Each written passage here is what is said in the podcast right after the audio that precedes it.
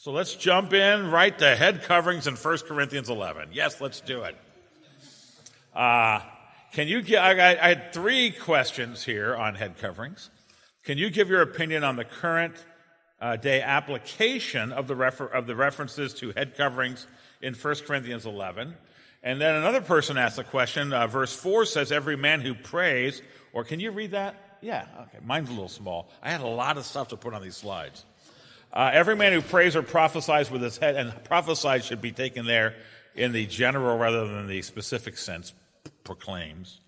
Uh, with his head covered dishonors his head. Is this verse referring to public worship settings only? Does it apply to all situations? If a man's serving in the army, riding a bike, working construction, is he free to offer prayers with his head covered? Well, let, us look at the passage.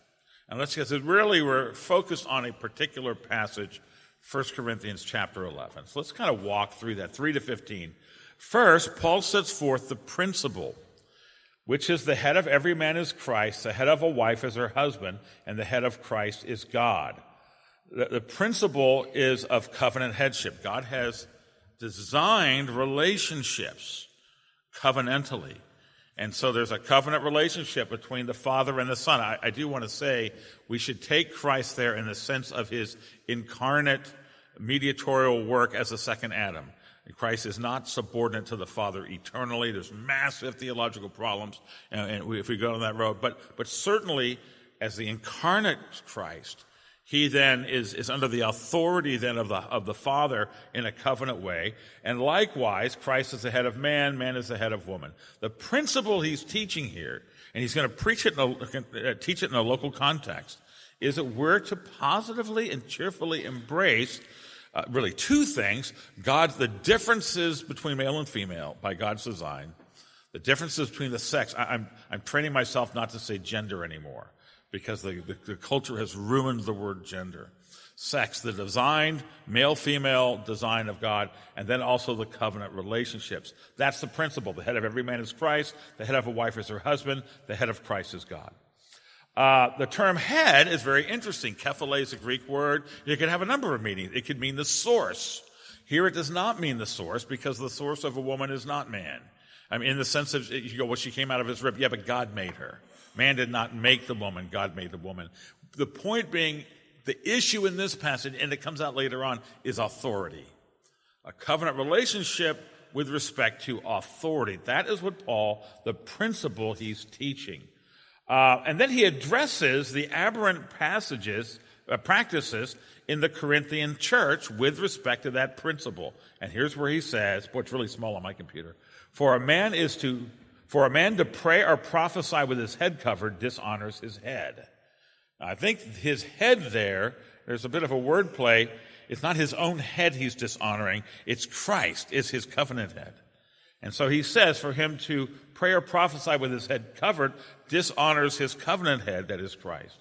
But every wife who prays or prophesies with her head uncovered dishonors her head. Now that's her husband. Since it is a, uh, the same as if her head was shaven. Uh, if a wife will not cover her head, then she should cut, uh, cut her hair short. But since it is disgraceful for a wife to cut off her hair or shave her head, let her cover her head. Verse 6. Now, that is the aberrant practices that he is addressing in light of the principle. Boy, this is really small on my computer. I'll just look up here. So he goes on and provides the rationale for it. So, so, so why, why would you say that, Paul? Well, he says, A man ought not to cover his head, since he is the image and glory of God, but a woman is the glory of man. Since man was not made from woman, but woman from man.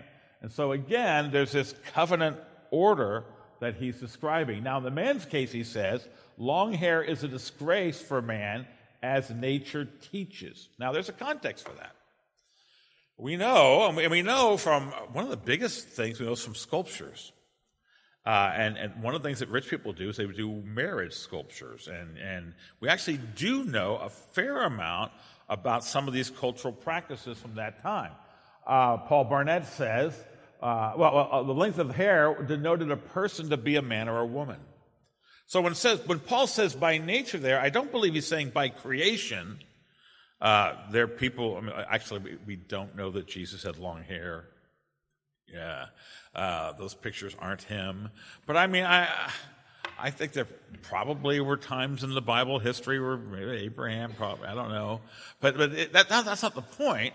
The point is in that social construct in which they were living. When he says nature, I do think here he means the the the, the non-redemptive culture around you uh, uh, teaches these things, and so he says. Uh, uh the length of the hair denoted a person to be a man or woman. And so Paul's concern is to preserve among believers a visible distinction consistent with the culture between men and women. I, I do think that's what's going on there. That culture, hairstyle, absolutely told you whether you were male or female. And Paul says, well, you should honor, we're going to honor two things in this respect. One is the difference between men and women, males and female aner and gune. And we're going to honor the covenantal relationships of covenant headship that God has designed. Now, a woman shall not wear her a man's. Oh, oh. Uh, so Deuteronomy 22 5 says this. This is to law. A woman shall not wear a man's garment, nor shall a man put on a woman's cloak, for whoever does this is an abomination before God. Men and women are to look different. They, they are different.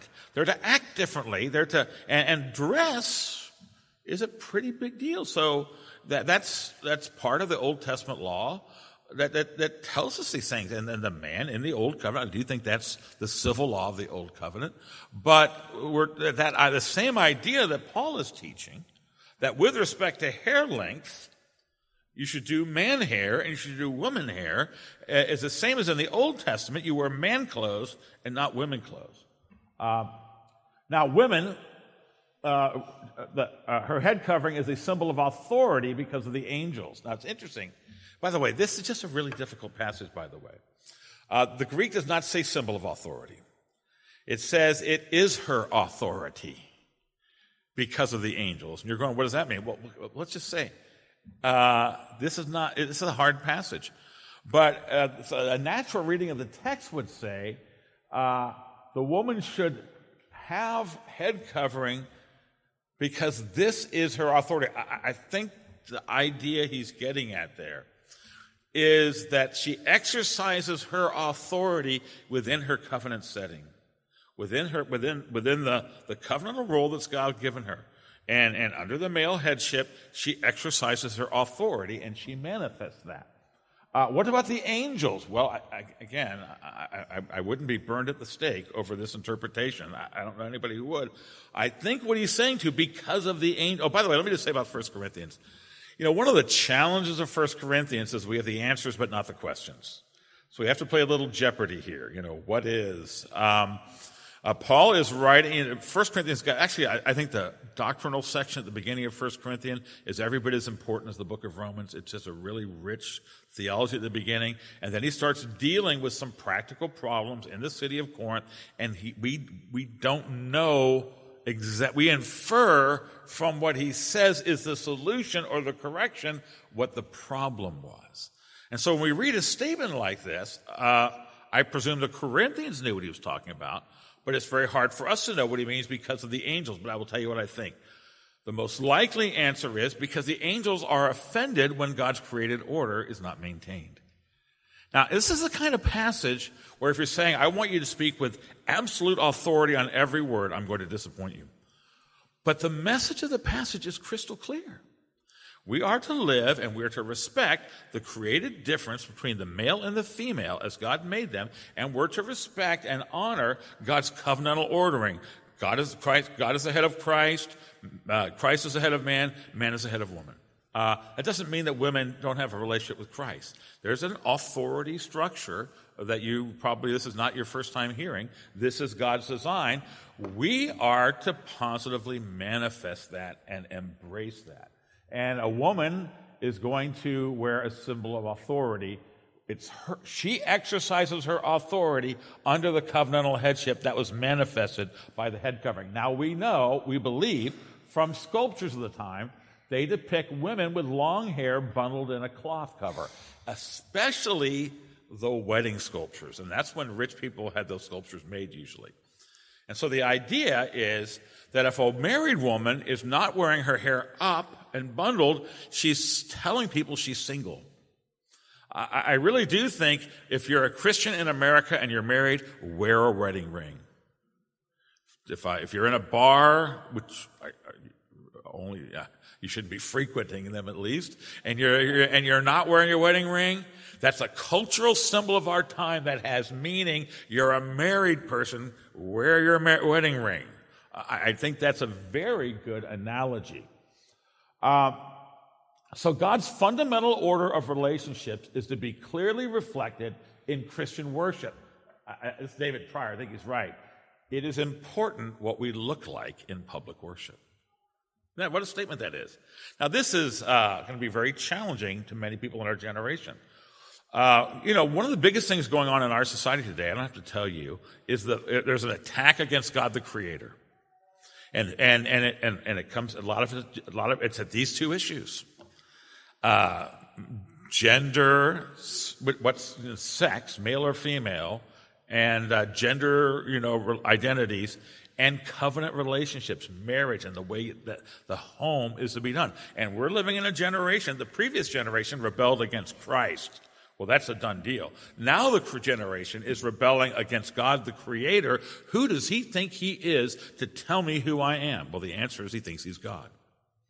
But we're living in a time, and one of my real beefs is a lot of evangelical churches, including churches in our denomination, instead of just cheerfully living out the biblical design and just doing what the Bible says, we think that we're being, we, there's a cultural accommodationist tendency. And so there's a, you know, we, we, we, we're doing, instead of just naturally living out biblical manhood and biblical femininity, biblical marriage, there's a had to be one of the big, it's, it's been in our presbytery. A lot of the PCA churches in our presbytery would have a woman come up during the service and read the scripture before the sermon. Never a layman, always a lay woman. It's, to me, it's kind of weird. Uh, so the pastor, before he goes up in the pulpit, a woman comes out of the pews. She comes up and she reads the passage, and then he goes up and preaches. Now, what do I think is going on there? We're saying to the world, we're not fundies. You know, we're not allowed to ordain women, but you know, we want you to know we're hip with you.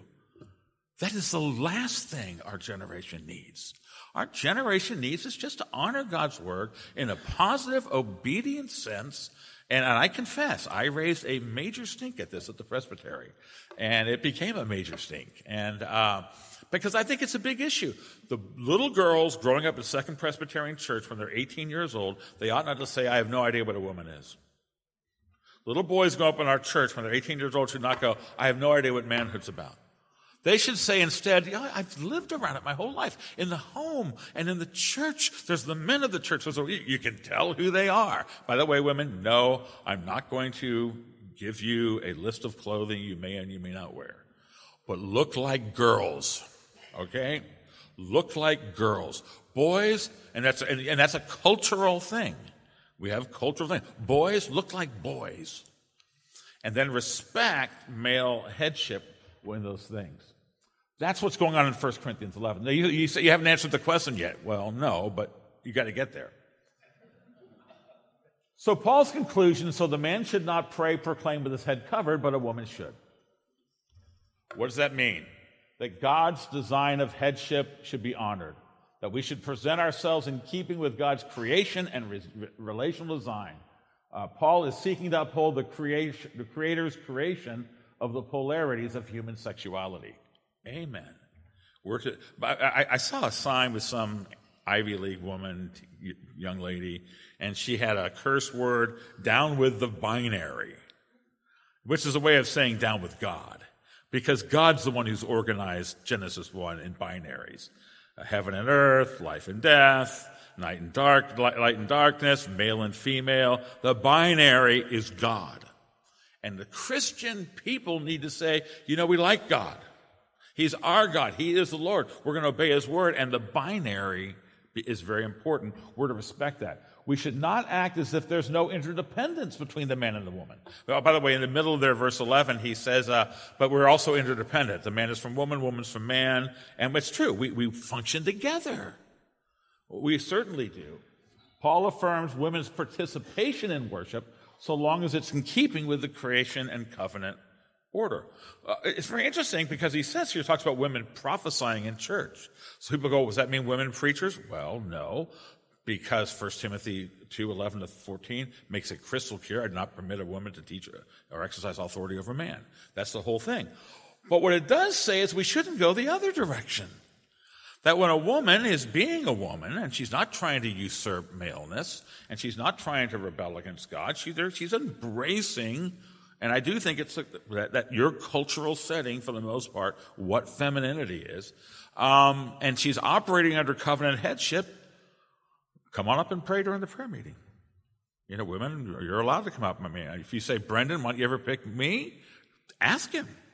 Uh, and uh, women sing it. A woman can give an announcement. And so we, we, we don't have to go overboard, but the whole idea of her covering her head is that she exercises her authority under the headship of her covenant head, is what Paul's saying. Now let me answer the question finally.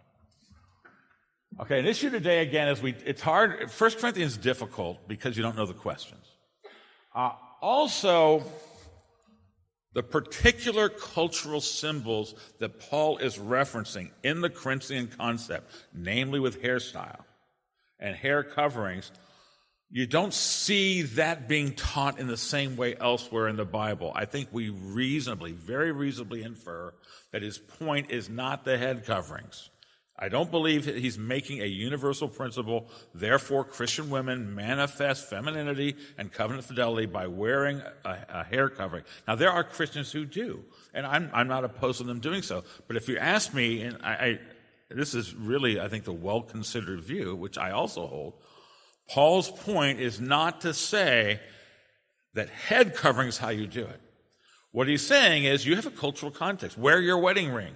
Dress femininely. But in your context, ma- uh, manifest male, female, and the covenant headship order. I, I'm very persuaded that it's not about the particulars which were symbols in that culture. It's whatever it looks like in our culture. So I don't think that that passage mandates the wearing of head. Now, there are Christians who disagree with that, and I, am fine with them. Particularly, I know it's out of zeal for the Lord, desire to honor His word. I, I'm, I don't see much persuasive reason to believe that the, that the particular here is the issue. Um, uh, David Jackson says the cultural symbols may change, but the principles do not. So, how do we apply this? There's a difference between men and women. Men and women relate to each other distinctively.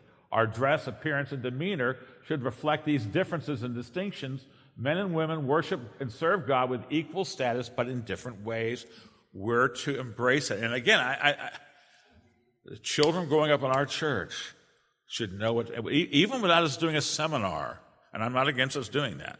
You know, what is a boy? What is a girl? It ought to be just the, the, the environment. They, I, was, I grew up in at Second Presbyterian Church. I know what a boy is. I know what a girl is. I know the difference between the two. Um, I don't think the burden lies on the particular cultural symbols, but the biblical principle. So getting back to the one question about the man, the issue, even with Paul, it's not whether you're in worship or you're riding a bike. The issue is whether you're in worship or riding a bike, do it as a man. Do it as an American culture male. Now, you know, there are I think we're in a culture that rewards us for pushing that. I think Christians should push back. There are clothing that, you know, that men wear. That's our, our, society wants androgyny, or it's the metrosexual. You know, if you know what I'm talking about. Uh, and I think that in general, I'm not going to give you any particulars unless you're wearing like you know clingy girl pants, you know, and you're a boy. Uh, uh, whether you're in worship or you're in a construction site, be Amer- be a boy there and look like a boy and, and do and, and what, what the cultural symbols are of maleness. I'll even go so far as this. Things like the man holding the door for the woman is a good thing for us to practice. Uh, I'm just taking the principle and applying it. And, and for women say, and I know why women say, well, if I, you know, if I let you hold the door for me, that means I'm under your covenant authority. Well, you are. I mean, that's that, that, how's America doing with rejecting of all this stuff? Not well at all. I think Christians, you know, when a girl goes on a date with a guy, she, he ought to hold the door open for her Because in, in our Anglo Saxon heritage, at least, that's a reflection of, of the male female relationships. Um, as God designed men and women with complementary functions and relations, our appearance and demeanor should reflect that complementarity in ways that our culture will identify. Hope that's helpful for you.